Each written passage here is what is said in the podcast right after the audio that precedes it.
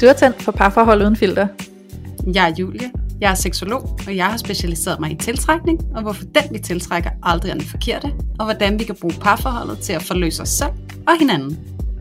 Og jeg er Louise. Jeg er selvværdscoach. Jeg hjælper kvinder med at give slip på usikkerheden, styrke deres selvværd og lære at tro på, de gode nok. Og sammen tager vi filteret af parforholdet. Hej og velkommen til Parforhold Uden Filter. Vi har glædet os rigtig meget til i dag. Og øh, jeg tør godt at sige, at det, som vi skal snakke om i dag, det er nok sådan en af de der helt store headlines i forhold til, hvordan man kommer til at blive glad for sit parforhold, og ikke mindst glad for sig selv. Fordi det er jo ikke ukendt, at Louise og jeg, vi ofte, tit og ofte, snakker om det her med, at man må elske sig selv først. Og det er udover det også en rigtig gammel floskel, som rigtig mange af os sikkert har hørt en milliard gange.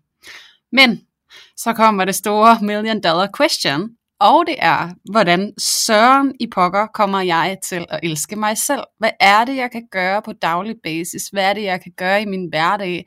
Eller begynde at praktisere med mig selv, sådan at jeg får den her følelse af at elske mig selv, og på den måde kommer til at blive mere glad for min omgivelser, og ikke mindst mit parforhold det er det, som Louise er, vi vil prøve at snakke lidt om i dag, og jeg kan godt afsløre allerede, at der er flere af jer, som øh, har reageret ret positivt på, at øh, det er det her, vi skal snakke om. Så øh, vi håber virkelig, at I på den anden side af den her team sidder og har alverdens gode idéer til, hvad I kan gå hjem og så begynde at gøre for jer selv. Men øh, inden jeg siger hej til Louise, inden vi begynder at dykke ned i det her emne, så er jeg også nødt til at lave lidt en disclaimer på forhånd. Fordi at øh, Louise og jeg, vi har jo snakket lidt sammen her for inden, som vi plejer. Og det er altså sådan med det her øh, selvkærlighedsarbejde og drage egen omsorg, det er en ret individuel ting. Så i dag så kommer vi til at snakke om det i nogle store linjer, men også med konkrete eksempler, og ikke mindst med vores egne personlige erfaringer, og hvordan vi arbejder med os selv i hverdagen, og drager noget egenomsorg. For det har vi jo masser af. Så når det er sagt, så vil jeg så sige velkommen til Louise. Hej Julia. Hej.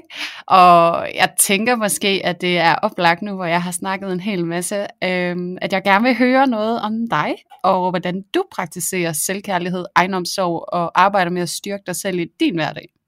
Mm.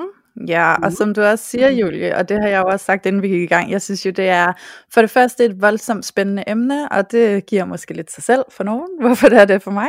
Øhm, men særligt også, synes jeg, det er jo stort, og det er bredt, og det er komplekst, og jeg synes, der er så mange ting til det, man kan gå ned i. Men, øh, men vi kommer nok bare til at operere på et lidt øh, mere generelt plan i dag. Og øh, for mig, uh, hey, der er det jo altså, det her med at være selvkærlig og drage egenomsorg osv., det er en, en evig proces. Altså det lyder sådan helt tungt og drænende, men det er egentlig ikke det, jeg mener med det overhovedet. Jeg mener bare, at at være selvkærlig handler altså om, at du øh, shower op for dig selv hver eneste dag. Mm. Fordi ja. det er det, det handler om. Det handler om, at du er der for dig selv, og det er du hver dag. Så for mig, så handler det her om, at på daglig basis er jeg opmærksom på at være der for mig selv. Og jeg synes, det er så interessant det her med, hvorfor er det så meget nemmere at være selvkritisk, end det er at være selvkærlig. Ikke? Så der ligger ja. altså et stykke arbejde i at være selvkærlig. Øhm, for mig i hvert fald, øhm, det her, det kan jeg jo bruge et par dage på at sidde og snakke om. Og der, Lad være med det. Vi har kun tid. Ja, vi kan sådan folde ud i flere kapitler, sådan alle mulige områder. Men jeg vil sige, hvis jeg sådan lige bare skulle gå med min første indskydelse, så kan jeg mærke, at noget af det, der er aller, aller, aller vigtigst for mig, det er, at jeg kan regne med mig selv. Ja. Det er, at jeg har den her tillid til mig selv. Fordi hvis jeg ikke har den, så er det, at jeg bliver fuldstændig øh, afhængig af andre mennesker og afhængig af min kæreste, eller veninder, eller alle mulige andre, der skal berolige mig og bekræfte mig, og alt muligt andet. Det er vigtigt for mig, at jeg er der for mig selv, jeg kan regne med mig selv. Det er vigtigt for mig, at når jeg beslutter noget for mig selv, når jeg tager nogle valg for mig selv, så viser jeg også mig selv, at jeg gør det, jeg havde sagt, jeg ville gøre. Ja. Det for mig handler rigtig meget om selvkærlighed. Det, det for mig handler rigtig meget om at føle mig sikker inde i mig selv, og sikker på, at hvis jeg skulle forestille mig, at der var sådan en øh, apocalypse, og hele verden den krakelerede, og jeg stod alene tilbage, så skal jeg kunne støtte mig selv, og så skal jeg kunne regne med mig selv. Jeg skal kunne, jeg skal kunne regne med, at jeg kan tage beslutninger for mig selv i de situationer, jeg er i. Det er lige præcis der, hvor jeg kommer til at føle mig stærk. Så, øh, og det for mig er jo et dagligt stykke arbejde, at leve op til det. Ja, ja overholde aftaler med dig selv og sådan, ikke? Præcis, fordi ja. der er ikke noget værre, synes jeg, end at jeg sætter mig noget for, og så gør jeg det ikke. Og så skuffer jeg mig mm. selv. Og, så, og så, så starter det her mønster, hvor at jeg begynder at kritisere mig selv og banke mig selv i hovedet og fortælle mig, jamen der kan du bare se, du kan jo ikke finde ud af det. Og når vi står der med os selv, og ikke har rod i os selv, så er det, vi søger ud af, og så søger vi ud hos alle andre, fordi så må de blive vores støtte, i stedet for at vi selv er vores støtte. Og det er bare så ustabilt, hvis andre skal være vores øh, grundlæggende støtte, mere end vi selv er det for os selv. Ikke? Ja, præcis. Ja. Ej, jeg kunne godt tænke mig at tilføje noget til det, du siger, Louise. Ja, det synes jeg, du skal det, gøre, Julia. Jamen, så gør jeg det bare. øhm, og det er jo faktisk at, at, at adressere den her stemme inde i dit hoved en lille smule, fordi jeg også nogle gange har oplevelsen af, at noget af det, der kan hjælpe rigtig, rigtig meget, når vi gerne vil vil ændre noget, eller, eller lave en forandring i vores liv til det bedre, så er det også at have noget viden om, hvad, hvad er det for nogle mekanismer, der gør, at det er problematisk og svært. Mm. Ja. Øhm, og når du sidder og, og fortæller, hvorfor, øh, hvorfor det der med selvkritikken, den bare fylder automatisk mere end den her selvkærlighed, så, øh, så tænker jeg, at det har jo også noget at gøre med, at vores hjerner, de er jo indrettet som sådan nogle problemsøgere. Altså de leder mm. efter problemer, og de prøver at finde årsager, sådan at det beskytter os mod potentielle ja. farer. Og der er det altså rigtig væsentligt, at vores hjerne fortæller os alt det, vi kan også kan gøre bedre, eller den registrerer i hvert fald de her ting, vi gør forkert, fordi at det potentielt er til fare for vores overlevelse. Og nu skal I se på det sådan helt basalt biologisk plan. Så det er altså også nogle ret store øh, kræfter, vi er oppe imod. Men, men det er jo nogle neurologiske baner op i hjernen, som bliver lagt, og nogle stier, som vi begynder at gå. Og, og når vi ligger dem, så er det fordi, vi gentager noget utroligt mange gange. Og på samme måde, så er det jo lidt opløftende, at hvis du lægger nogle positive spor op i din hjerne, så kan du også begynde at træde dem, og så vil det også blive mere og mere naturligt for dig. Øhm, og hvis vi bare allerede nu skal komme et lille lavpraktisk eksempel, så er det en af de her klassikere med at skrive ned, hvad du er taknemmelig for, inden du lægger hovedet på puden. Eller for eksempel øh, lave nogle positive affirmations, og til jer, der ikke lige ved, hvad det er, så er det nogle positive selvbekræftende sætninger, som du kan fortælle dig selv hver dag. Øhm, hvis I går ind og kigger på min Instagram, så kan I se, at, øh, at jeg har investeret i sådan en lille pakke med nogle kort, som jeg trækker et af hver dag, hvor der står nogle positive ting, som jeg kan læne mig ind i den pågældende dag. Og det er noget af det, der hjælper mig til hele tiden at indstille min hjerne på noget, som er produktivt for mig, i stedet for noget, som er destruktivt for mig. Øhm, og så er der en anden ting, det er at den her kritikerstemme, som du snakker om, Louise, den her med, at, at man ikke er god nok, eller nu gjorde du også det her forkert, og du kan ikke finde ud af noget, eller det var også dårligt, du gjorde det. Alt det her, som vi kan begynde at høre op i vores hoved og fortælle os selv. Nogle gange så hjælper det også, hvis man har bevidsthed omkring, at den stemme, du hører op i dit hoved, det er ikke din den stemme, du hører op i dit hoved, det er faktisk en, du har fået fra dine omsorgspersoner, eller en, der har været tæt på dig i din opvækst. Det kan være din mor, det kan være din far, det kan være din mormor, farmor, whatnot. En person, som på en eller anden måde har givet dig direkte eller indirekte kritik, det er de stemmer, som vi bliver ved med at gentage for os selv op i hovedet, fordi det er der, vi har fået en tidligere erfaring med, at nu gør jeg noget, som gør, at der bliver lukket af for kærligheden. Jeg registrerer det, jeg lærer det, fordi jeg vil aldrig miste kærligheden igen, fordi jeg er livsafhængig af den. Så derfor så kan de her ting, vi får at vide af vores omsorgspersoner, stå utrolig kraftigt for os, og få en rigtig stor betydning for, hvordan vi taler til os selv i vores indre univers. Øh, ja, og det synes jeg bare lige er så væsentligt at få med, fordi at når vi snakker om den her kritikerstemme, og det der ligesom at prøve at mane det lidt til jorden, så, så kan det sgu være nemmere nogle gange, efter min erfaring, at man ved også, hvor man ligesom skal placere det henne. Ikke? At, mm. at det ikke bare stå og tage hele ansvaret selv, og så øh, og ligge oven i egen hat og sige, det er også bare mig, der er forkert, og jeg kan heller ikke engang finde ud af at tale ordentligt om mig selv, heller ikke ind, indvendigt. Altså, jeg er da håbløs. Men det der med at forstå, at det er sådan noget, som, som på en eller anden måde er blevet installeret i os, og det tjener en funktion, men det er også noget, vi kan gøre noget ved. Ja.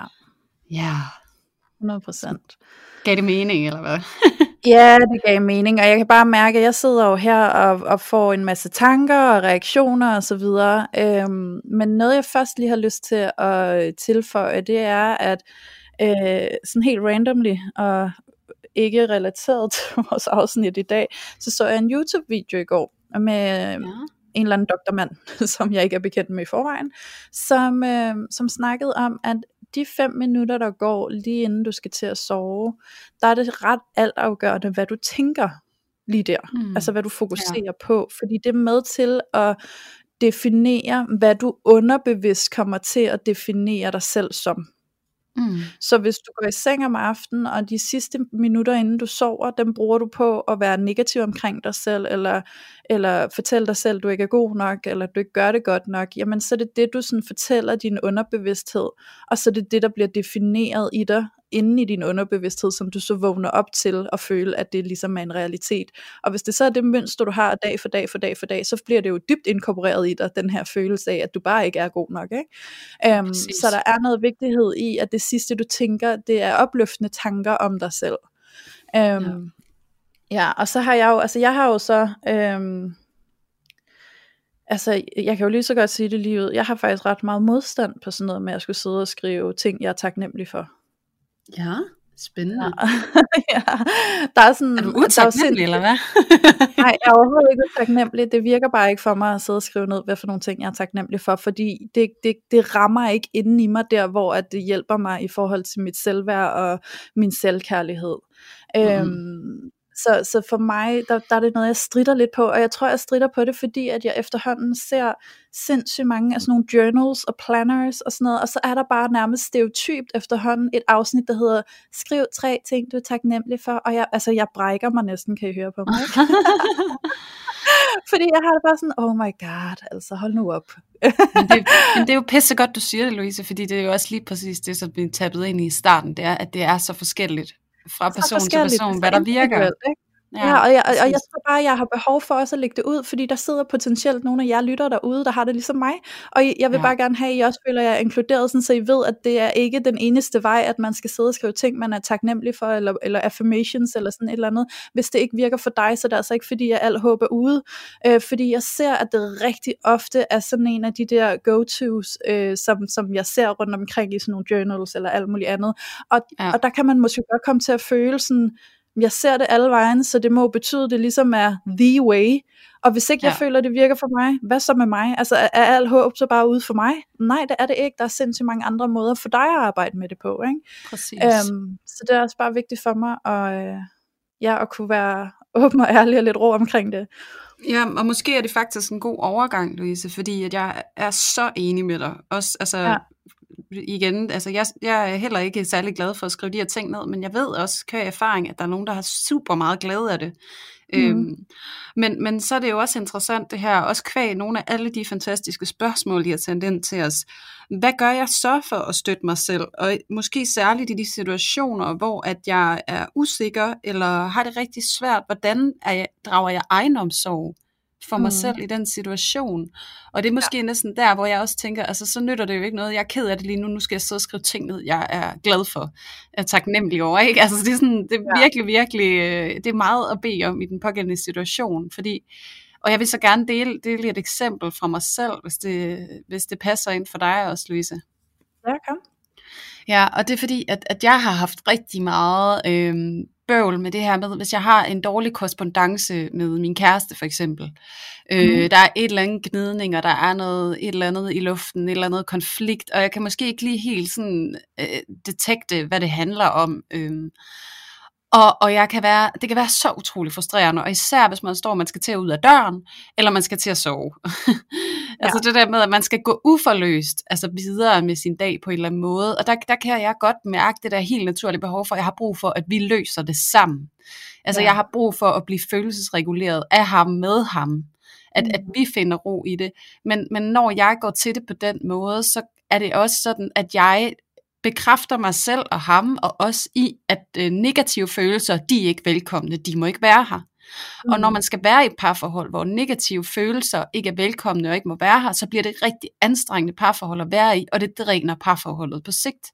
Fordi vi kan ikke være der, som vi er, fordi at der er en bestemt måde, vi må være i det på, og hvis ikke vi kan være på den måde, så skal det løses og fikses og pakkes væk. Ja. Så det der bare er den kæmpe store læring, og også for mig personligt, og jeg er også rigtig meget i det lige nu, så det er bare super højaktuelt, og det er jo bare rigtig fedt, både for mig, men også for jer, der lytter med. Øhm, noget af det, der virker, det er simpelthen, og det har jeg erfaret, det er ikke at skrive ned, hvad jeg er taknemmelig for. Det er ikke nødvendigvis at trække et kort, selvom de er også rigtig, rigtig gode for mig. Det, det er der ingen tvivl om. Det er faktisk at, øh, at komme til stede lige nu og her. Og trække ja. vejret. Ja. Jeg skal trække vejret helt ned i maven, og jeg skal prøve at mærke min krop, som den er lige nu. Jeg skal mærke den overflade, jeg ligger på. Og så samtidig med, at jeg prøver at komme ned i min krop, ud af mit hoved, hvor alle skræktankerne er, hvor al panikken, hvor alt angsten for at miste den er. Den skal jeg væk fra. Jeg skal ned i min krop, og så skal jeg også fortælle mig selv, apropos affirmations, mm. jeg er god nok. Alt ja. er okay. Det skal nok gå. Negative følelser, konflikter er ikke farlige. Hmm. Og det er fordi, at det var der ikke nogen, der sagde til mig, da jeg var barn, at det her det er ikke farligt. Det her, der, der var det sådan, åh oh nej, der er nogen, der er ked af det, eller noget, det skal vi have til at gå væk. Vil du have en is? Eller nu skal du ikke være ked af det. Hold så op, der er ikke tid til det. Stop så. Hvis du skal være sådan der, så vil jeg ikke være sammen med dig. Så må du gå ind på dit værelse. Altså, ja. Og det er jo den måde, vi de fleste af os desværre er opdraget på, ikke? At, at alt, hvad der er negativt og svært, det, det, kan vi ikke, det kan ikke få lov til at være der. Det er uvelkomment.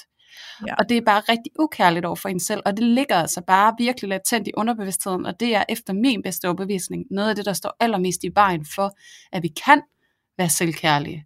Det er jo fordi, mm. at vi har den her øh, overbevisning om, at det her må ikke være her, vi skal have det til at gå væk. Og interessant nok, også bare i det, vi laver det her afsnit, så er det jo også med en eller anden øh, forventning om, at, at få nogle redskaber til at kunne få det til at gå væk. Ikke? Altså sådan helt ja. paradoxalt, så er det faktisk det, vi laver lige nu. Øhm, så jeg tænker, at en del af det her afsnit også for mig handler om at blive okay med, ja. at der er svære følelser, og der er konflikter, og det der med at stå i stormværet. Og du står stærk, fordi du står i dig selv, med dig selv, og du har din egen ryg. Det er det, vi ja. skal frem til. Ja, præcis. Ja, jeg vil virkelig gerne bare sådan stemme i og tabe ind i det der, Julie, fordi for mig der handler det altså også bare om, at vi kan anerkende, at indimellem så vores følelser svære. Og ja. at det handler mest af alt om, hvordan vi kan støtte os selv, når det er svært, og hvordan vi kan øh, følelsesregulere os selv, når det er svært. Fordi der er, som du siger, nogle gange bare, og det er også, altså nu så jeg også, der var en, der spurgte til noget sammenligning, ikke? og der er altså også bare en mm. tendens til at kigge på alle andre, og så sammenligne os selv og vores eget indre med deres ydre, og have en ja. eller anden idé om, at vi skal være flyvende hele tiden, vi skal være perfekte hele tiden, alting skal være styr på og i orden, øh, og så skal vi selvfølgelig også være glade og kunne være sådan nogle mennesker, folk synes er sjove at være sammen med, og mm. hvor i det bliver der plads til også at være sårbar og være øh, såret i sine følelser eller ked af det. Ikke? Så, så som du siger, Julie, så er der bare desværre et for stort ønske om, at det hele tiden skal være godt. Og nogle ja. gange så er der altså noget i os at opdage, at når noget er hårdt, så er der altså også nogle dybder i spil, du kan lære sygt meget af. Mm. Og hvis du tør at være med det, der er hårdt, så kan du altså få nogle åbninger, nogle forløsninger, der kan hjælpe dig på den lange bane til ikke at dykke lige så dybt næste gang noget er hårdt. Ikke? Ja, øhm, Fordi for mig så er det meget sådan, mit system er meget øh, forstå, forløs, and then act. Ja. Ikke? Altså, så, så jeg har brug for, at hvis der er noget, der knudrer ind i mig, noget, der er svært, et eller andet, jamen så skal jeg så skal jeg derind, hvor jeg lige skal forstå, hvad handler det her, hvor kommer det fra? For når jeg har mm. den klarhed og den bevidsthed, så kan jeg begynde at bevæge mig videre i at forløse det, og så kan jeg begynde at bevæge mig videre i at ligesom skabe nogle øh, rutiner eller nogle handlinger rundt om det, som støtter mig og hjælper mig. Men det er svært for mig at støtte mig og hjælpe mig, hvis ikke jeg forstår, hvad det er, der gør ondt. Ja. Ja, så det er sådan lidt min øh, trætrins. Men det er mega, mega, altså det er mega godt spottet, Louise, også fordi, at, at jeg, igen, jeg trækker jo helst gerne paralleller også tilbage til opvækst, og hvad det er, vi har med os, fordi jeg elsker den der psykologiske øh, del af det.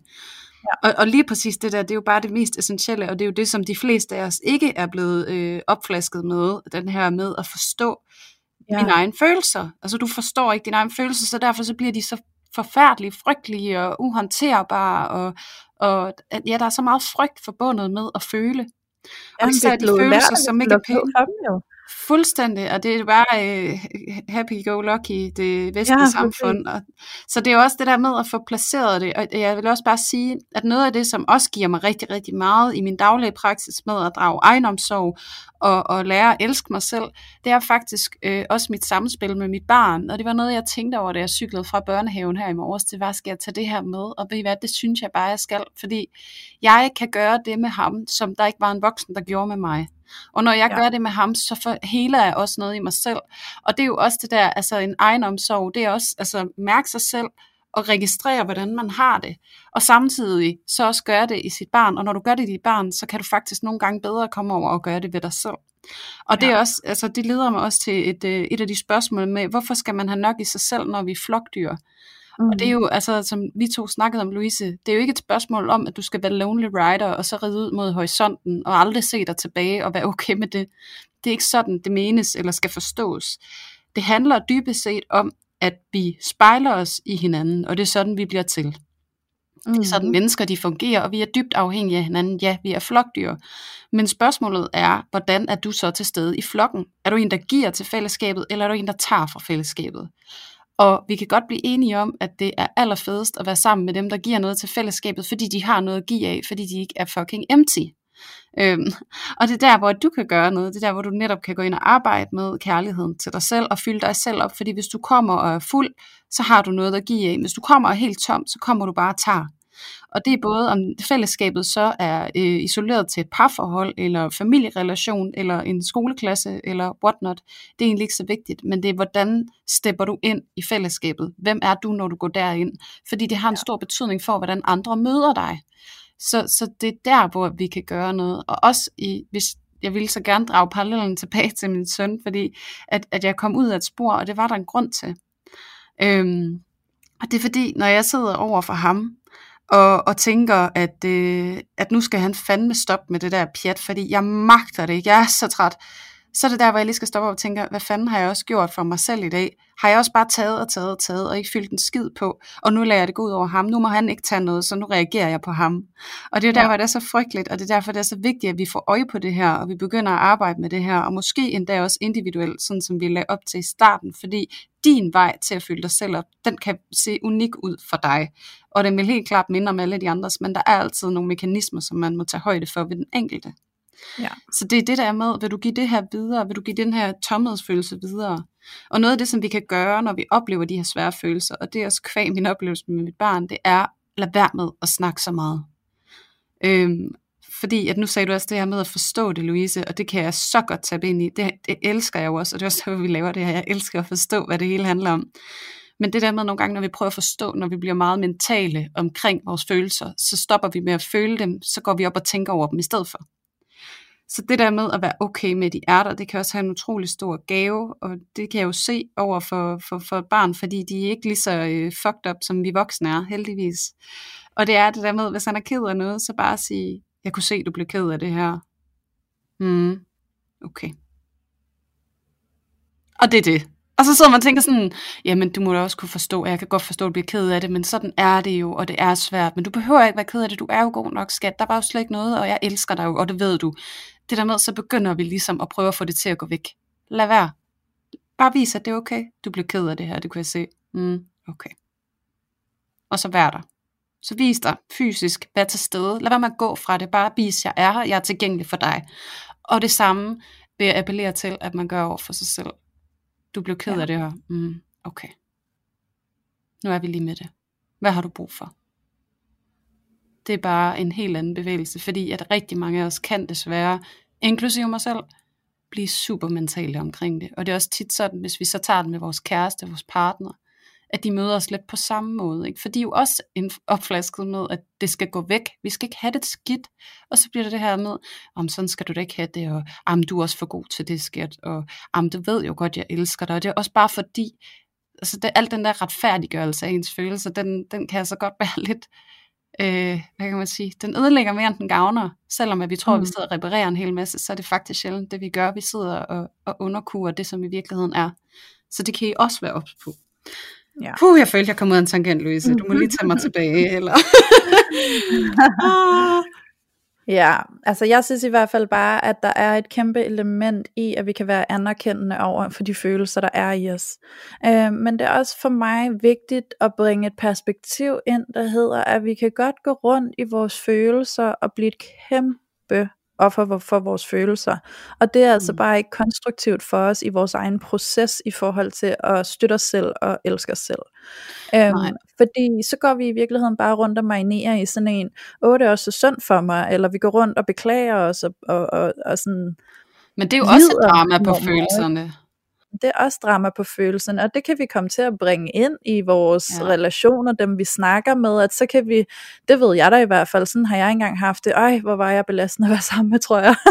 jeg var bare helt der veninde, når jeg mødte op, så brugte jeg bare flere stive timer på at sidde og køre rundt i mine følelser, og, øh, og du ved, tog aldrig rigtig stilling for at tage ansvar for det, jeg sad bare og whinede i virkeligheden, ikke? nu siger jeg det ja. lige ud, ikke? Og, og det var bare ikke konstruktivt for mig, og det var jo heller ikke særlig fedt for andre at være i. Øhm, fordi det, det er bare så svært også at skulle sidde på en eller anden måde og skulle håndtere noget, hvor der ikke bliver taget stilling eller ansvar. Så jeg ja. synes også, at, at det her med at anerkende vores følelse, og også at kunne øh, formå at rumme følelsen og stå i følelsen, uden at flygte fra den, men faktisk mm. turde kigge den i øjnene og sige, hov, okay, jeg ser, du er der, jeg prøver mm. at forstå dig, og så prøver jeg at handle ud fra det. Det er altså en, en, en ansvarsproces i mine øjne, det handler om, mm. at, vi, at det handler virkelig meget om, hvordan vi anerkender og kigger på den følelse, for vi kan kigge på den, og så kan vi blive vores eget offer, hvor at det ja. bliver synd for os, og hvor vi kan sidde mm. og køre rundt i det, og bare, øh. men vi kunne også kigge på det på en helt anden måde, hvor vi siger, okay, jeg kan mærke, at jeg er ked af det, og jeg anerkender, at der er noget herinde i mig lige nu, der er svært. Mm. Lad mig prøve at forstå det. Ud fra, altså sådan, det jeg nogle gange føler, kan være metoden, eller det der hjælper mig til, at, det ikke, at jeg ikke bare kører ned i den der spiral, hvor jeg bare bliver et offer for det, det er en, eller en martyr for den sags skyld, det er egentlig at kigge, det er egentlig at kigge på det objektivt, sådan så jeg faktisk distancerer mig selv fra følelsen på en eller anden måde, for at prøve at kigge på det udefra. Mm. Fordi det jeg tit mærker, det er, at man kan blive, altså man kan, man kan virkelig komme ned i dybet, hvis det er, at man først får øh, attached sig selv til den der følelse, at bare går med ned i den, og ej, var det også synd, og var det også bare alle mine øh, mm. familiemedlemmers skyld, at jeg har det sådan her, og det er jo også fordi min mor engang var sådan, og så kan jeg jo ikke gøre noget, altså sådan, så kan man Præcis. virkelig blive hjælpeløs over for sig selv, ikke? så der er noget i at steppe op i at sige, okay, nu prøver jeg lige at trække mig selv ud af den her ligning, og så kigger jeg lige på det udefra, så anerkender jeg, okay, jeg kan da godt se, at der faktisk er en sammenhæng i, at den opvækst, jeg har haft, øh, har medført, at jeg selvfølgelig sidder tilbage med nogle udfordringer lige nu, så hvordan kan jeg rumme mig selv i de udfordringer, hvordan kan jeg måske støtte mig selv, hvordan kan jeg trække mig selv op, hvordan kan jeg gøre det lettere for mig selv, ikke? Mm. Øhm, sådan så det kan blive en konstruktiv proces, øhm, det her med at rumme sig selv. Ja, og så tænker jeg, så, og så tænker jeg i forlængelse af det, Louise, når man sidder i den der følelse, og man rigtig gerne vil være, drage egenomsorg og være selvkærlig, så sad jeg bare lige og tænkte, at noget af det, man også kan bruge som sådan en, et pejlemærke til, hvad, hvad, hvad har jeg, lige præcis jeg, brug for, når jeg er mm. ramt af den her følelse. Så prøv at tjekke ind i, hvad var det, du vil have af din kæreste? Hvis ja. vi nu snakker ind i parforholdet, hvad er det, du længes efter, de gør? Er det, de holder om dig og fortæller dig, at du er okay, og at alting nok skal gå? Eller hvad er det? Hvad er det for en bekræftelse, du har brug for? Fordi det er den, du på en eller anden måde skal forsøge at give dig selv. Det ja. her med, at alt er okay, og alt skal nok gå, og du er god nok. Øhm, og, og det er en svær øvelse, og jeg er, he- jeg er helt med dig, Louise, at man kan jo godt, hvis man får øje på alle de her årsager til, at man har det så frygteligt, som man har det, så kan man jo sagtens bare købe ind i det, og så lægge sig passivt og fladt ned for det, og sige, det er også synd for mig, og det er ude af mine hænder, jeg kan ikke gøre noget. Men altså, ja. en ting er, at der er nogen, der, der, der sår et frø, men der skal nogen til at vande det, for det bliver ved med at vokse og blive til noget. Og det er altså dig, der bliver ved med at vande det. Så, så det er den der med at stoppe med at give det energi, tillade mm. det at være der, være okay med det, acceptere og slutte fred med, at dine forældre og dem, der var omkring dig, de gjorde deres bedste. Det var måske ikke godt nok, og sådan er det desværre ret ofte, at det ikke er godt nok, men det er også en del af det, der er, det er at være menneske, efter min bedste overbevisning, det er jo, at, at der er jo ikke noget, altså livet er jo ikke noget ved, hvis ikke at du også har en eller anden mission, eller et eller andet, du, du skal kigge ind i, et eller andet, du skal undersøge. Og det er jo sådan, det er for de fleste af os mennesker. Det er jo, at vi kommer her med et eller andet, some, something is bruised. Ja. Altså, og, og det er jo en invitation til at, at komme i kontakt med livet, fordi det er jo også det, der sker, når vi føler, det er jo, at vi virkelig kommer i kontakt med os selv. Og, og nogen de vil dulme det, eller få det til at gå væk, eller vil du prøve ligesom at gå ind i det, og tillade dig at være i det. Og med det, så mener jeg slet ikke sådan en, øh, som du snakker om, Louise, hvor man lægger sig ned og er virkelig altså selvmedlidende og sådan noget. Men det der med at gå nysgerrigt til værks, ikke? Hov. Jo, præcis. Ej, hvor, hvorfor har jeg det sådan her? Det var da godt nok frygteligt. Ja. Og på samme tid, i stedet for at lashe ud på din partner, eller vil have din partner til at fikse det for dig, så kan du gå til det med, med en stor portion ansvar. Og, og det kan blandt andet se sådan ud, at, øh, at du ligesom selv, ligesom du snakker om, Louise, finder ud af, hvad det handler om først. Øh, mm. Få sat ord på for dig selv. Hvorfor reagerer jeg, som jeg gør? Hvad er det, der sker? Hvad er det for en følelse, jeg får? Hvad handler det om? Ja. Øhm, og så er det det, du kan formidle til din partner og sige, hey, det her skete. Jeg fik det til at betyde det her omkring mig selv. Det gør rigtig ondt lige nu. Mm. Jeg vil bare lige have, at du skulle vide det. Ja. Igen, du ja, skal ikke og jeg... have noget. Nej, og jeg sidder og tænker meget på, at vores indre følelsesliv er jo også enormt defineret af det narrativ, vi tror på. Mm. Så er der også en kæmpe værdi i at få øje på, at vi jo faktisk kan arbejde med det narrativ. Ja. Så i virkeligheden, så er det jo, jeg snakker med min kæreste om, det går sådan helt random, mm. øhm, hvordan vi oplever os selv, handler jo sygt meget om det perspektiv, vi vælger at se verden med. Ja. Og det kan vi jo arbejde på. Så det er altså lige præcis her, der har vi jo fat i nogle overbevisninger. Så hvis du går rundt og har det svært med dig selv, jamen så går du rundt med en bestemt overbevisning om, at du ikke er god nok, som du er, eller øh, at, det, at det ikke er muligt for dig at elske dig selv, eller hvad det kan være. Der er en eller anden overbevisning, der holder dig nede og begrænser dig. Og det er altså mm. altså den overbevisning, du først og fremmest skal få øje på, hvordan lyder den, og så kan du faktisk arbejde med at vende det rundt, og begynde at se mm. anderledes på det, få nogle andre briller på, få et andet perspektiv på. Fordi vi oplever jo verden, som vi vælger at se den. Præcis. Og det, det Ej, har vi det sindssygt meget magt over, mm. hvordan vi vælger at se tingene. Ikke? Og det er, jo, det er jo tit det, der sker, når positive mennesker, de bare flyver derud af, og man sidder og tænker, how the fuck do you do that? Ikke? Altså sådan, ja. jamen det er fordi, de er bevidste om, at de selv kan vælge, hvordan de vælger at se på verden. Ja. Og det er altså bare der, hvor vi også kan regulere os selv og vores egne følelser, når vi tager magt over, at vi selv vælger vores perspektiv, og vi selv vælger vores narrativ.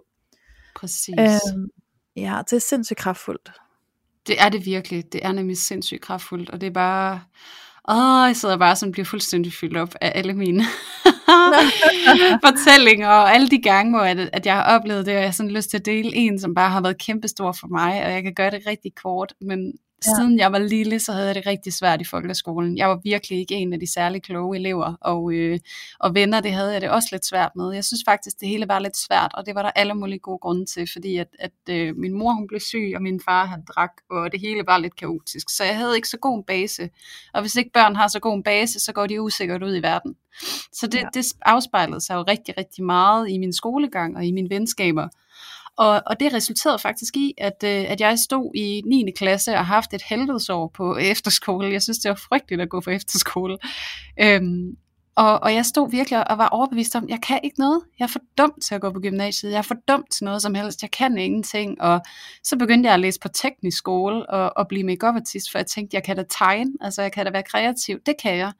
Og så, så gik jeg ligesom den vej, og så stille og roligt, så var der, og det var godt nok udefra, men så sagde min, min stedfar til mig, jeg tror faktisk, du kan, hvad du vil. Har du lyst til at undersøge det, så vil jeg gerne undersøge det sammen med dig. Øhm, og det var, det var skældsættende for mig. Det ændrede sig fuldstændig for mig, og det endte med, at jeg gik til optagelsesprøve på gymnasiet, og endte med at komme ind, og jeg kunne ikke forstå det, og han sagde, ved du hvad, nu prøver du bare, og hvis det ikke er dig, og du synes, det er for svært, så finder vi på noget andet. Og det endte med, at jeg så havde taget det første år, og så havde jeg taget det andet år, og så lige så stod jeg, og så var jeg student i 3.G, ikke? og så efter det, ja. så, øh, så kørte det stille og roligt fremad, men det er det der med, og nu sidder jeg snart færdig med at læse en kandidatuddannelse, ikke? og det, jeg synes ja. bare, det er sådan et fint eksempel på, hvordan vi virkelig kan begrænse os selv, bare fordi, at vi tror på noget er sandt omkring os. Mm. Og, og jeg var jo heldig, jeg fik et lille skub, men jeg vil jo rigtig gerne appellere til, at man også måske er den, der giver sig selv det skub, sådan, hey, skal vi lige undersøge det her, som vi er så sikre på er sandt om os. Ja, altså, præcis. nu lyder det helt skizofrent, og det er ikke meningen, men det der med at kigge sig selv i spejlet og sige, hey, jeg går virkelig og tror hårdnakket på det her. Hvad er det for nogle beviser, jeg har? Hvad er det, der taler for, og hvad er det, der taler imod? Og det er også en måde at være utrolig selvkærlig på, at vise en kæmpe egenomsorg. Det er ikke nødvendigvis at købe ind i alle de her begrænsende overbevisninger, som I har omkring jer selv. Undersøg ja. det. Hver gang du har en eller anden dom over dig selv, så undersøg den. Ja, og i virkeligheden har jeg lyst til at sige, at den historie, du ser om dig selv, er bare én vinkel. Så prøv ja. at være nysgerrig på alle de andre vinkler, du også kunne vælge at se i stedet for. Præcis. Og det er altså der, vi nogle gange får den der forløsning i, at det ikke er så sort-hvid, som vi går rundt og, og tror på, ikke? Ja, Ja. Jamen helt sikkert også, altså nu hvis, hvis vi kan tage den til parforholdet, ikke? altså noget af det, der har været svært for mig hele mit liv, det er jo, at, at det her med sex, det har været en, en ting for mig, som har været utrolig udfordrende, og jeg har jo erklæret mig selv aseksuel, i hvert fald en gang. Ja. Og, øhm, og det er jo fordi, det var svært, og jeg havde jo opbygget en fortælling om, at sådan er jeg, jeg er sådan en, der er aseksuel, ikke? Mm. Øhm, og hvor jeg også har været nødt til ligesom at revurdere den vurdering, jeg lavede af mig selv, og ligesom kommet til nye erkendelser. Men det er jo også fordi, jeg var nødt til at tillade mig selv og prøve at se mig selv på en anden måde. Og jeg tror, ja. at det der ligesom er min, min anke i det her, det er, at, at jo mere vi bliver ved med at øve os på det, jo bedre bliver vi også til hele tiden at kunne stille skarp på os selv og se os selv på en ny måde. Så du skal i gang med at øve dig. Du skal i gang med at udfordre de overbevisninger, du har omkring dig selv. Er jeg virkelig sådan en, der er sådan her? Eller er det et sted, jeg har sat mig? Altså igen, mm. der er mm. ikke nogen, der sætter dig nogen steder. Du sætter dig selv et sted, og du kan holde dig selv et sted, indtil du rejser dig op og flytter dig. Så det er jo også noget af det, jeg kunne godt kunne tænke mig, I får ud af det her afsnit. Det er den der, altså, at I kan gøre noget, ikke? Altså det mm. er i dine hænder, og det skal heller ikke være sådan en, du står alene med ansvaret om at skabe dig selv, fordi vi er igen sociale væsener, og, og ting sker i et samspil. Men, men med det sagt, så vil jeg bare sige, at du kan utrolig meget. Og, ja. og mange af os har desværre en tendens til at undervurdere os selv helt vildt, og, og underkende den impact, vi faktisk har på os selv. The mind is a powerful weapon. Yes, it is. Ja. ja. Det, jeg kommer altid til at tænke på, der er sådan en film, øh, som er baseret på en eller anden bog, roman, øh, jeg tror noget roman, sorry, men øh, øh, filmen hedder Babylon, øh, jeg er ikke sikker på, at det sådan det udtales, det betyder mm. sommerfugl på fransk, øhm, ja. og det, det handler om en mand, der bliver uskyldig idømt, og bliver sat i fængsel, og det er i gamle dage, så det, bliver, det er sådan et fangehul, og der er mørkt, og han sidder der i sygt lang tid, mange år. Og ja. øhm, han formår at forholde sig sane undervejs i noget, som alle andre er knækket i, ikke? eller ikke alle andre, men de fleste andre er knækket i. Ikke? Det er en ret god ja. film. Øhm, og det, det er bare sådan, de, altså det er en sand historie, skal jeg lige hilse at sige. det ja. hjælper lidt på det, ikke? Øhm, ja. Det er en sand historie, og det var sådan, det var sådan, wow, da han kom ud, sådan, hvordan har du overlevet det her, og stadig kommer ud af scenen op i hovedet, ikke? Mm. Øhm, og det er bare der, hvor det viser rigtig meget om, hvad vores mentale tilstand kan, når vi formår ja. at bruge den som et kraftfuldt værktøj, ikke? Og det ja. er også bare sådan en god reminder, altså for mig er det en god reminder om, at det er muligt for os, at være stærke mentalt, og ja. vi skal ikke tro, at for mig er det bare ikke muligt. Altså sådan, det er jo også en beslutning, vi vælger at tage, hvis vi bare øh, giver slip på den måde. Ikke? Øhm, ja. Så ja, der er altså virkelig, virkelig meget styrke i den mentale træning, men som du også har sagt, Julie, så er der jo altså også noget med, at nogle gange kan vi være så mentale, at det er det, der gør ondt, og så skal vi komme ned i vores krop i stedet for. Ja, for det er også noget af det, jeg ser, der sker, for eksempel når man altså, begynder at sammenligne sig selv. Ikke? Altså, så er jo. det jo netop det der med, at, at der er også nogen, der har skrevet i spørgsmålene, det her med, hvornår kan jeg spotte altså, den der usikkerhed, når den kommer. Mm. Hvordan, kan jeg, hvordan kan jeg få øje på, at jeg bliver usikker? Ja. Og, og jeg vil jo sige, at, at der hvor at, at du skal være opmærksom, det er jo der, når du mærker en eller anden form for frygt, øhm, af den ene eller den anden årsag, og du må rigtig gerne supplere mig her, Louise, men det er i hvert fald, mm. for, for, hvad jeg selv kan genkende, det er, at man bare Altså man kan hurtigt blive utrolig frygtsom, og især når man ser et eller andet, åh oh nej, de, de er meget mere succesfulde end mig. Ej, hun er også meget pænere end mig. Gud, jeg aldrer der egentlig meget hurtigere end hende der, og vi er ellers, vi er svarende, og ej, det ser ud som om deres børn har det meget bedre end vores. Hvorfor laver de sådan nogle, hvorfor er de på hotelophold? Det er mig og min kæreste aldrig. Vi spiser bare lever på steg herhjemme. Og, altså det er alt den der frygt for at være bagud, eller faktisk ikke rigtig at høre til, eller ikke rigtig at slå til, øh, mm. både altså, socialt og privat, at, at det skal du få øje på, og så er det der, hvor du virkelig skal tabe ind i dig selv, og blive realistisk omkring din egen tilværelse, også nogle gange være realistisk omkring andres tilværelse. Og der er altså også en hverdag, og nogle gange huske, at de sidder sgu også på toilettet og skider. Øh, ja. altså det, det virkelig, og jeg elskede det opslag, du lavede på din Instagram her forleden, Louise, det her med, at, og som du også sagde i starten, det her med, når vi begynder at sammenligne vores øh, indre med andres ydre. Præcis. Og jeg tror, at det er det der med, når du kan mærke, at du begynder at sidde og opdække en hel masse historier om, hvordan de andre må på en eller anden måde har det bedre end dig, eller mere vellykket end du er, så er det ja. der, hvor at du kan spotte, at din usikkerhed den er begyndt at træde frem. Sådan en mm. nervøsitet og manglende tro på dig selv. Du står ikke stærkt i dig selv længere, og du hænger og fast op i dit hoved og har ingen jordforbindelse. Og der kan jeg bare sige personligt, træk vejret og kom ned i kroppen. Virkelig. Ja. Ja, og i forhold til det der med at spotte, altså øh, det spørgsmål vi fik om, hvordan spotter man, når man er usikker. Altså for mig har jeg også lyst til at supplere med, hvordan jeg oplever det. Øhm, mm. Det kan være sådan en restløshed, der breder sig i kroppen på mig, øhm, hvor jeg faktisk ikke helt kan finde ro. Øh, og samtidig så kan det være et øjeblik, hvor du mærker, at du søger meget mere ud i at få andres holdninger og meninger, end at du overhovedet selv tager stilling til, hvad din egen holdning og mening er.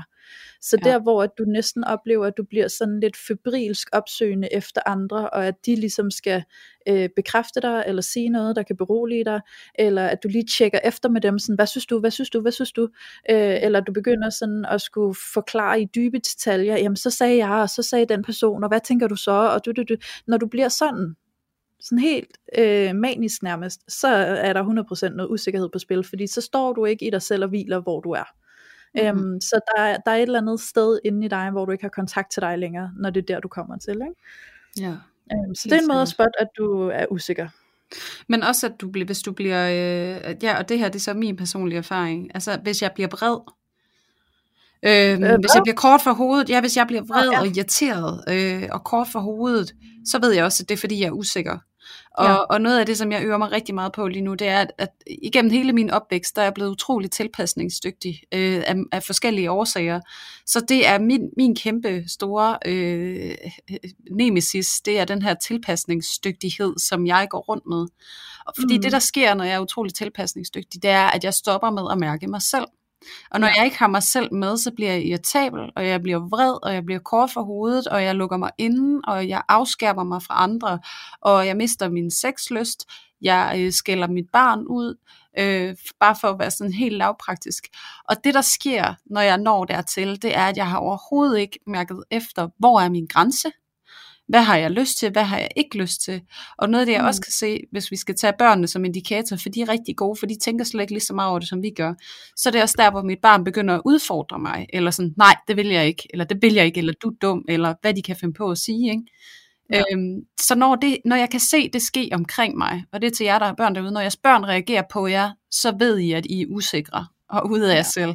Øhm, og, og det der med, især hvis de reagerer på jer, og I i bliver udfordret af, at de reagerer på jer, så, er du ikke, så står du ikke i dig selv, så, så er du ude af dig selv, og så er du usikker.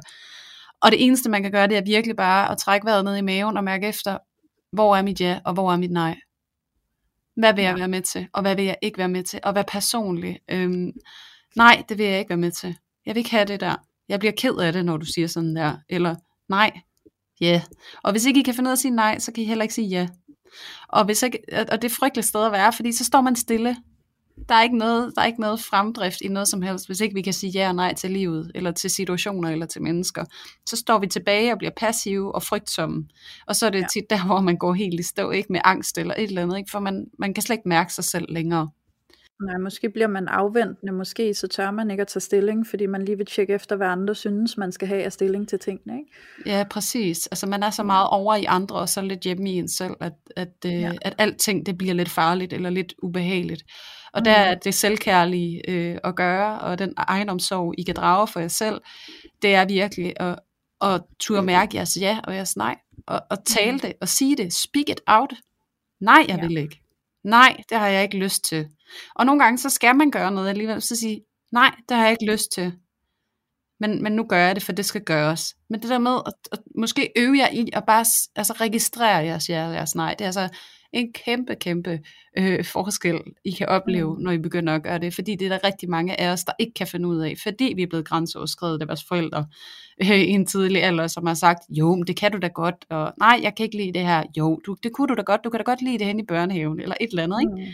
Øhm, Ja, altså der er jo noget med at mærke efter, hvad kan du mærke ind i dig, der er dit svar, mere end at du prøver at afmåle situationen for, hvad der passer ind i situationen. Ja, præcis. Ej, jeg kommer altså lige med en lille boganbefaling, inden vi går videre, fordi at, Ja. øh, det er noget af det, der også har hjulpet mig rigtig meget til netop at kunne mærke mit eget ja, mit eget nej, og det er bogen af Fie Hørby, Drop opdragelsen. Det er hende, der står bag øh, Blackbird Institute, som er familieterapeutuddannelse. Øhm, så hvis du er forældre og lytter til det her, og gerne vil arbejde med at være mere selvkærlig, så vil jeg sige, at det er en rigtig, rigtig fin indgang til det. Det er også en Øh. fin bog, hvis man ikke er forælder, fordi jeg har også... Nå, du har også læst den, hørt den. Selvom jeg ikke er mor. Ja, og den, Ja. Det, det gør jeg, fordi at hendes vinkel til det handler også rigtig meget om at forstå os selv, og, og handler om at forstå, hvorfor vi også selv er mærket af nogle bestemte mønstre fra vores egen opvækst, og hvordan det kan være svært at øh, gå anderledes ind i det, fordi det er det, vi kender. Øhm, så Præcis. jeg synes også, der er rigtig meget værk i den bog, der retter sig til dig som person, og ikke bare til dig som forældre. Og derfor så har jeg jo selvfølgelig også bare en helt øh, naturlig nysgerrighed på alt, hvad der hedder psykologi og så videre, menneskeforståelse, så derfor så har jeg også lyttet til den. Øhm, Ej, så jeg kan også anbefale den til alle jer, ikke er forældre. Ja. Ja, ej, det er Øhm. fedt, det er fedt, du siger det, fordi at det er virkelig også den oplevelse, jeg selv har. Øhm, Ja, at det Jeg synes, virkelig man også lærer at forstå meget om sig selv. Øh, Ja, også selvom præcis. man ikke er forældre, og selv hvis man ikke skal være forældre, så er den også stadig givende. Øhm, Mm. Fordi jeg synes faktisk, det jeg ser, det er, at mange af de ting, der gør sig gældende mellem forældre og børn, gør sig også gældende mellem øh, partnere i et parforhold. Og det er lidt Præcis. skræmmende en gang imellem, og indimellem, når jeg øh, har fået øh, tvunget min kæreste til at lytte lidt med, så kigger han også, og så siger han, ej, der er jo faktisk nogle af de ting, jeg, kan, jeg godt kan genkende imellem os to. Øhm, Ja. Så den er, den er ret genial, fordi at det er ikke så fjernt, det der vi gør over for børn, som vi desværre også gør over for vores partner. Øhm, så der er faktisk rigtig meget at hente, hvis vi kigger på det med, med en lidt anden vinkel, når vi lytter, ikke? eller læser. Ja, præcis. Men også Ja. fordi, at det er jo netop altså, den måde at gøre opdragelse på, som hun beskriver i bogen. Det er jo altså sådan, at de fleste af os, vi er opdraget. Øhm, Så derfor så er vi ikke sådan følelsesmæssigt særlig veludviklet, mange af os, fordi at det netop er noget, der er blevet undertrykt mere, end det er noget, der har, der har fået plads, en naturlig plads, som det det er, noget helt naturligt. Ikke? Jo, og der Så, sidder øh, bare nogle meget sådan, fast indlejrede reaktioner og talemåder i os, øh, som vi jo har hørt vores forældre sige, og skræmmende nok, Mhm. så er det nogle gange det, vi siger til vores partner, når vi står skændes. Ja, præcis. Du skal, du skal bare stoppe, og du skal ikke, og du, du, du, du, du ikke? Altså, og hvor jeg bare tænker Ja. sådan, altså, hey, jeg er ikke din mor, og, og jeg er heller ikke dit barn, så hvorfor taler vi sådan her til hinanden, som om, at jeg var i gang med at opdrage et barn på en rigtig dårlig måde? Ja, Altså præcis. sådan, Ja, så, så der er faktisk, altså den, den ja, jeg, jeg øh, elsker Fie Hørby, og Ja, øh, kan kun anbefale hende, også selvom man ikke er forældre. Ja, og hvis du Men, lytter øh, Fie, så har du fangirls her. Vi kan Ja, godt lide 100. det. Men Julie, inden det her det kommer til at blive et helt afsnit, der handler om at være øh, forældre eller mor, skal vi så ikke prøve at komme ind på nogle af de her spørgsmål? Fordi jeg kan se, at der er et mønster i mange af spørgsmålene, der handler om, hvordan man genopbygger sig selv efter et breakup. Særligt hvis Præcis. der har været noget utroskab, eller på anden mm. måde, at man har føl- følt sig nedbrudt i det forhold, man har været i. Så Jo. hvordan, hvordan kommer man ovenpå? Hvordan finder man sig selv igen bagefter? Hvordan får man balancen tilbage i sig selv og mærker, at man er klar og man er videre? Præcis. Jeg sad lige og Jeg tænkte på elsker det. selv Lise. ovenpå den oplevelse. Ja, hvornår ved man, at man er klar til at gå ind i et parforhold igen? Ja, det er måske også at springe mange faser over, og så dykke ind i det, fordi jeg tænker, at det første man skal, hvis man kommer ud af en relation, hvor man har følt sig øh, på en eller anden måde svækket, det er jo emmer væk og lige få ro på sig selv først og fremmest. Mm. Og lige finde sin egen identitet, fordi uagtet så sker der jo også det, at når vi går i relation med andre mennesker, og særligt hvis vi er meget lang tid i relation med dem, at så, så påvirker det og former det også vores identitet. Mm. Øhm, så det er jo lige pludselig også at, at komme ud af den identitet, og så lige pludselig skulle genopbygge og mærke efter, hvad er min identitet nu, når mit liv ikke består af hele tiden at være omkring det her menneske, i det liv vi havde sammen. Mm. Øhm, og særligt hvis der så har været nogle begivenheder, så som utroskab eller andet, som har, som har gjort, at vi har følt et svigt, og vi måske sidder tilbage med sådan en underlig følelse, øh, måske af at være ikke gode nok, siden at vi blev svigtet på den måde, eller vi kan måske sidde og føle os, øh, altså have svært ved at stole på os selv, for vi sidder og tænker, hvordan kunne jeg ikke opdage det foregik, eller altså der kan være så mange tanker, vi sidder tilbage med, ikke? Mm. Øhm, men jeg kunne godt tænke mig at høre, Julie, hvad, hvad tænker du? Fordi jeg tror, jeg lige sådan skal sidde og summe lidt på det der, fordi jeg har sgu også prøvet at være i nogle parforhold i mit liv, hvor jeg er kommet ud af det og været fuldstændig ødelagt, og slet ikke vidst, hvad fanden, hvad er jeg nu? Eller sådan, ikke? Mm. Øhm, og jeg, sidder, jeg skal nok lige sidde og summe lidt over, hvad gjorde jeg egentlig den gang? ja. Jo, Så hvad tænker altså, du? Altså, jeg er jo selv været i et breakup med en mand, jeg var sammen med i syv år, som jeg også har barn med. Så jeg kender jo også godt lidt til det der med at være meget viklet ind i hinanden, og så skulle vikle sig ud af hinanden igen. Øh, ja. Og, øh, og måske er jeg lidt, altså lidt let stillet på en eller anden måde, fordi at jeg, at jeg var en stor del af beslutningen bag, at det var sådan, det skulle være, at det ikke skulle være mere. Så, mm. så på den måde, så var jeg også mere afklaret, og det, jeg tror, at det egentlig generelt er min erfaring med parforhold, det er, at jeg har gået i parforholdet i længere tid, og måske mærket, at jeg har tappet ud af det. Øh, og så når det kommer til breakuppet, så er jeg egentlig mere eller mindre afklaret med det på en eller anden måde. Mm. Øhm, så, så jeg har ikke sådan stået i den der kæmpe personlige krise, hvor jeg følte, at jeg virkelig skulle vikle mig ud af det andet menneske, for det havde jeg måske taget lidt forskud på. Men ja. på den anden side, så har jeg også stået i et parforhold, hvor at, at der har været utroskab, og det har vi også snakket i, i vores afsnit om utroskab. Ja. Øhm, og, og jeg tror, at noget af det, der var væsentligt for mig, og det er også noget af det, der bliver spurgt ind til, hvad gør man, når man har været i parforhold med utroskab? Altså sådan, hvordan kommer man videre fra det? Øhm, og jeg tror bare, at noget af det, der var rigtig vigtigt for mig, og noget af det, der var min proces, da min partner var mig utro, det var det her med, at jeg var nødt til at erkende øh, og tro på, at det ikke handlede om mig, at han var mm. mig utro, men at det var noget, der handlede om ham. Og jeg kunne mærke i starten, så kom der jo alle de her tvivlstanker om, jamen er jeg god nok? Er det fordi, at jeg er dårlig i sengen? Eller er det fordi, jeg ikke er pæn nok? Eller er det fordi, jeg ikke er interessant nok? Og elsker han mig ikke, og vil han hellere have en anden? Eller, eller hvad jeg nu ellers kunne fortælle mig selv af, af miskrediterende overbevisninger, for ligesom at finde en eller anden mening med galskaben. Ja. At, at der var jeg ligesom nødt til at slippe det, og så komme til erkendelsen af, jamen det, at han var mig utro, det har faktisk absolut ingenting med mig at gøre. Men det har rigtig, rigtig meget med ham at gøre. Og en ting er at sige det, en anden ting er virkelig at tro på det inde i sig selv. Og, øh, og jeg kom til en erkendelse af, at jeg havde 50% ansvar i, at vi havde et forhold, hvor at der kunne komme utroskab ind. Vi var ikke tæt nok forbundet. Jeg engagerede mig ikke nok i parforholdet, fordi at, at det er også det, der sker, at når utroskab det kommer, så er det et symptom på noget, der ikke har fungeret.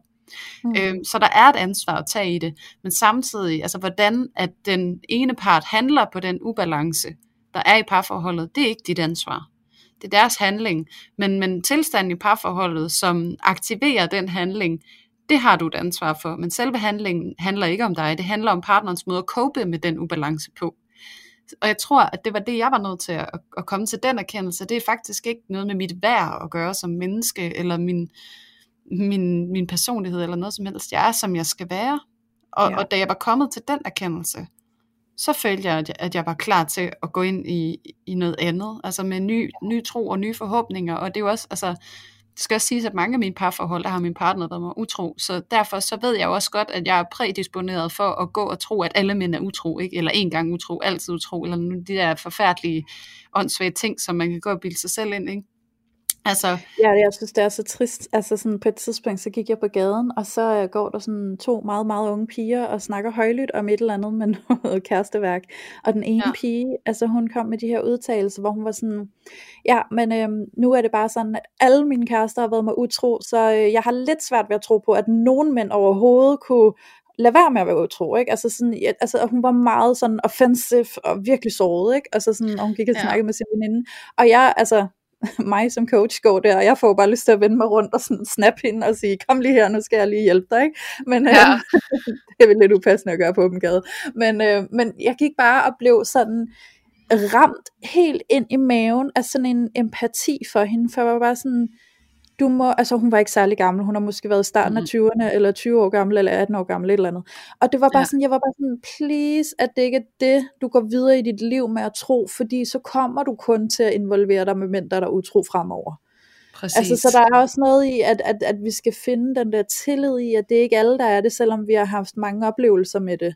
Øhm, Mhm. Fordi i det øjeblik, at vi vælger at sige, okay, så fra nu af, så tror jeg, at alle mænd øh, er utro, og det er bare sådan, mænd hænger sammen, og at mænd er mere utro, end kvinder er, og mænd er bare sådan nogle sultne gribe, der bare skal have kød. Ikke? Øhm, jamen, så længe du ser sådan på det, så er det også det, du kommer til at tage ind. Øhm, ja.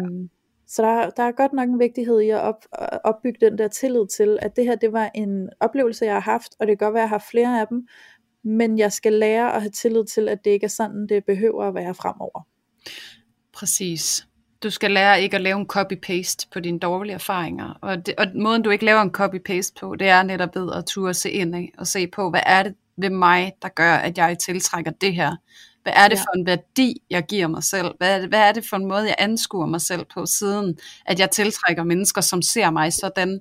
Fordi at de ser dig igennem din egen overbevisning. Og det skal du altid Ja. huske. Og jeg tror, det er det, jeg vil sige, at når du er ble- blevet bevidst omkring, hvordan du ser dig selv, hvordan du behandler dig selv, hvordan Ja. du håndterer dig selv i din følelsesvold, hvad er det for en slags kærlighed og omsorg, du stiller til rådighed for dig, fra dig, Ja, præcis. så, så ved du hvad, du, hvad der skal til, og hvad det er, du skal arbejde på, hvad det er, du skal implementere i dit liv, før at du er klar til at gå ind i et parforhold igen, eller mm. for at komme over det her breakup, eller den her svære situation. Det er en Ja. kæmpe selverkendelsesproces, hvor ikke du skal sige, hvorfor sker det her for mig? Det er offermentaliteten. Men det er Mhm. den her med, hvad er det, jeg går og er overbevist om, som gør, at jeg tiltrækker det her i mit liv? Hvad er det, hvad, hvad, er det jeg tænker? Ja, hvad er det, jeg tænker og tror om mig selv, der gør, at det er det her, jeg får stillet til rådighed? Hvad er, hvad er det, hvad, hvad, hvorfor tiltrækker jeg det her? Og Mhm. hvis I vil mere ned i tiltrækning, så lyt endelig til, til sidste afsnit. Fordi det er virkelig, øh, det er det, der gør en kæmpe forskel. Det er din overbevisning omkring dig selv. Det er der, det starter. Og, og det er den, altså hvis du ligger fladt ned efter et breakup eller en omgang utroskab, og synes, at det er dig, det er galt med, og det er din skyld, ja. han var der utro, for du gav ikke sex nok, og du var ikke til stede nok, og du havde også fået en morkrop, eller du havde taget lidt på, eller du var også for jaloux, eller du var for needy, eller et eller andet. Hvis du bare er i gang med at lave en full-on øh, fordømmelse af dig selv, så er du, øh, så er du altså på gale vej, kære, Mm. kære dig, som lytter med. Det, det handler virkelig om netop at møde dig selv med mildhed og omsorg og sige, hey, hvorfor er det egentlig, at jeg er så needy? Hvad handler det om? Ja. Og Hvad er det egentlig, jeg har brug for? Ja, og nogle gange har jeg også lyst til at, øhm, altså nogle gange, så synes jeg også, der er et behov for at være straight up med sig selv. Ja. Altså simpelthen at turde kigge sig selv i øjnene og sige, okay, this is how it is, og hvad vil jeg godt, altså hvad vil jeg godt herfra? Ja. Altså giver Mm. det mening? Fordi nogle gange, så kan jeg godt, øhm, så kan jeg godt have behov for at være straight up med mig selv, og ture og være frank about it, og bare være sådan, yes, okay, så jeg har været super needy, og det giver mening, hvorfor at det ligesom giver en dårlig dynamik. Så hvad kan jeg gøre ved det? Ja, også at det giver mening, at jeg har det, som jeg har det. Hvad er det, ja. jeg skal konfrontere? Hvad er det, jeg skal gøre op med? Hvad er det for nogle overbevisninger, som jeg skal sige farvel til, Mm. for at få det her til at ske for mig? Og det er jo Ja. ja. virkelig den der med, vil du sidde på passagersædet i dit eget liv, og lade tingene ske, eller vil du gerne have føringen i dit eget liv? Ja, præcis. Altså, det er virkelig en, en kliché, men også en klassiker, fordi det er virkelig, altså, det er det, det handler om. Det er at gøre det, det ubevidste bevidst for dig selv, sådan at du kan Ja. gøre noget ved det. For hvis det Præcis. bare ligger og, og, og snuger i din underbevidsthed, så er du bare tit og ofte tilbøjelig til at ende i en offerposition for det, der sker, eller krænke andre ja. for, at det er sådan, du har det. Øhm, eller prøve at hjælpe andre, fordi du ikke kan hjælpe dig selv, ikke? så er vi tilbage i en dramatrikant. ja, Så, præcis. så, så hvis du er der, så, så er det også en god øh, indikator på, at der er et eller andet, du skal, du skal mm. kigge på i dig. det er jo det der med, jeg plejer at sige, at enten så, øh, enten så tillader du bare, at det hele er tilfældigt, og du er bare sådan en bold, der flyder rundt i tilfældighederne, eller så stopper ja. du op, og så tager du selv noget styring på, ikke? Ja, præcis. Ja. Men øhm, det synes okay. jeg var en god afslutning. Var det ikke? Jamen jeg sidder og tænker, der var bare så meget mere, jeg godt synes, at øh, der kunne være værdigt at fylde på, men øh, igen, så har vi altså også en tidsramme, og den, øh, den synes jeg også, vi skal respektere. Ja. ja. Det er det, også fordi, at øh, I er jo vant til noget, at vi skal jo helst ikke bryde for meget med, med normen og formen. Det, ikke. det kan jo ske forvirring. ja, men, øh, men jo, ja. jeg synes, det er en fin afslutning øh, på sin vis. Jeg sidder måske også og føler, at der er sådan et eller andet, der lige mangler. Sådan lige i den der... Altså, jeg så faktisk lidt spørgsmål. Nu sad jeg lige kigget her inden ja. vi rundede af. Og jeg synes faktisk, at der var en, der skrev, uh, not feeling worthy and how to turn it around. Ja. Fordi jeg tror, at det er den grundfølelse, mange de sidder med øh, mm. i forhold til det her selvkærlighed. Det er simpelthen bare ikke at føle sig god nok og tilstrækkelig, og måske endda værdig, som, som den her lytter skriver. Hvordan får man vendt det rundt?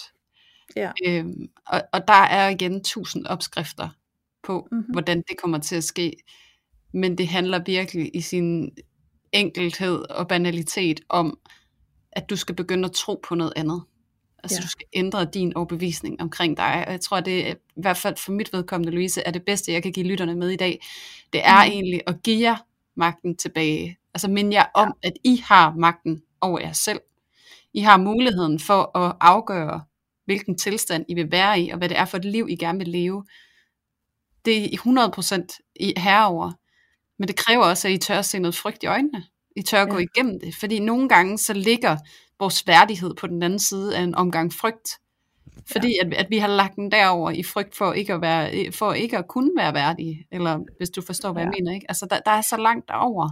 Der er så mange overbevisninger og fortællinger. Ja, og jeg tror faktisk også, at noget jeg i hvert fald selv har oplevet, der kan gøre det til hvad kan man sige, en udfordring at vælge at tro på, at jeg er god nok, det er den der følelse af frygten for succesen. Så hvad nu hvis jeg får succes med at tro på, at jeg er god nok? Hvad kræver det så af mig? Hvad er det for et ansvar, det kræver for mig at forblive der? Hvad er det, jeg skal opretholde? Hvor meget energi og kræfter skal jeg bruge på at opretholde den overbevisning om, at jeg føler mig god nok? Så det, det kan næsten nogle gange føles som om, det er nemmere at overgive mig til ikke at være god nok og være et offer for det, end det er den styrke, jeg skal bruge på at, at være i den tilstand, hvor jeg føler mig god nok. Og at det kan næsten føles skræmmende, så derfor så er det lidt uhyggeligt at gå derover, fordi jeg faktisk tvivler på, om jeg har styrken til at opretholde det. Øhm, og det synes jeg er vigtigt at kigge på, at nogle gange, uanset hvor paradoxalt det lyder, så kan vi faktisk være bange for det gode, fordi vi kan være bange ja. for, hvad det kræver af os at opretholde det gode. Og der handler det altså om at ture gå over i det land, og så begynde at se, at jo mere vi er der, jo mere bliver vi vant til det, jo mere bliver det vores norm, og jo mere så er det der, vi lever oftest. Øhm, ja, så det har jeg også bare lidt lyst til at tage med. Og jeg synes bare, det er pissevigtigt, at du tager det med, Louise. Ja. Tak for det, fordi det er bare... Øh... Jamen, det er sindssygt vigtigt. Det er det virkelig, det der med at så turde se sig selv i det. Og det der, jeg tror, det er det der med at netop at finde den der urkraft og den der tro på, at du kan noget, ikke? Jo. Og det, det kan også ham, være dig, der, der, den, der føler sig god nok. Altså, det ja. kan også være din realitet, ja. Ja. Så der er noget i at føle, at øh, der, er en, der er en proces, synes jeg i hvert fald, i at ease ind, og, og lige pludselig se sig selv på den måde, og tænke, gud, kan det være mig, der er sådan en, der går rundt og føler mig god nok, ikke? Ja, og så vil jeg bare sige, at noget af det, der kan hjælpe i den proces, det er faktisk at begynde at rette blikket mere indad, i stedet for udad. Så, ja. så et helt lavpraktisk råd kunne være, at måske slukke lidt for sammenligning og sociale medier og sådan nogle ting. Ikke kigge så meget ud af, men måske kigge mere på dig. Præcis. Og kig på dit potentiale. Øh, kig på, hvem er jeg, og hvad kan jeg, og hvad fungerer egentlig for mig, hvad vil jeg gerne være bedre til. Men at gøre det i et perspektiv, der hedder dig, og ikke med udgangspunkt i andre eller hvad de har. Det er jo fint at blive inspireret, men det kan også godt tage overhånd.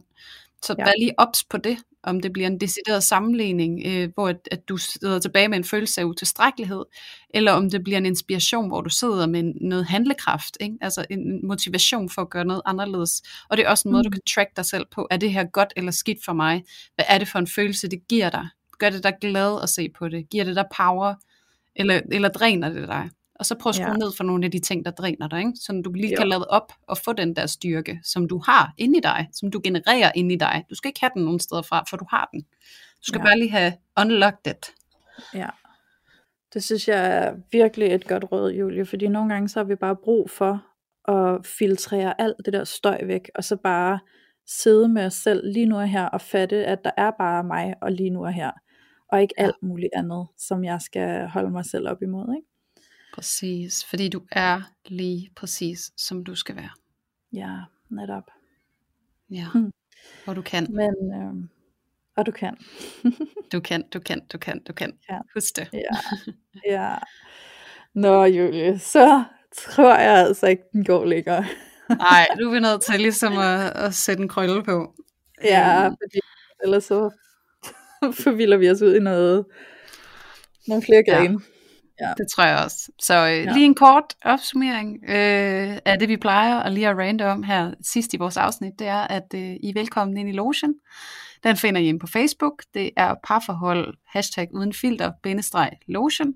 Vi lukker nye medlemmer ind hver mandag, og Lotion det er et community, hvor øh, I kan dele jeres oplevelser og spejle jer i alle mulige andre og deres parforhold uden filter. Og øh, du Mhm. kan også skrive dine egne dilemmaer derind, og vi giver hinanden feedback og støtter hinanden, og det er simpelthen bare et guld community med nogle virkelig, virkelig fantastiske mennesker, som er så fulde af omsorg og kærlighed, så det, det kan jeg kun øh, advokere kærligt for, at man tager derind, og hvis at der er noget, der er lidt for betændt, eller lidt for ømt og personligt, eller I er bange for, at det bliver trigget tilbage til jer, så kan I også sende os en øh, privat besked, og så kan vi lægge jeres dilemma op ind i Lotion anonymt. Så Mhm. på den måde, så kan I også bruge lotion, hvis det er, at I føler, at det er lidt for privat alligevel at tage filteret helt af jeres eget parforhold. Ja, Så ved I det. Ja. ja, det er Nå. super godt. Ja. Men øhm, ja, altså Julie, du og jeg, vi sad jo faktisk lige og snakkede om her den anden dag, at vi altid føler os sådan lidt akavet tilpas, når vi skal sige farvel. Ja, det gør vi, fordi det er sådan lidt, hvordan gør man det? Men ved du hvad, Louise, med din, ja, med din tilladelse, så vil jeg prøve en sætning, og så, okay. Okay. så skal du stoppe den efter det. Okay, så, vi prøver. vi vil sige farvel til lytterne. Okay. Tusind tak for i dag, og tak fordi I har lyttet med, og jeg håber, at I har fået en masse gode guldkorn at arbejde med. Ja, og jeg vil også gerne sige tusind tak for i dag. Tak fordi I lyttede med. Jeg håber, I lytter med igen i næste uge, og I er meget velkommen til at byde ind med en helt masse øh, temaer til kommende afsnit, og måske allerede mandagens afsnit. Og så vil jeg bare slutte af med at sige tusind tak, fordi at I er med til at tage filteret af parforholdet.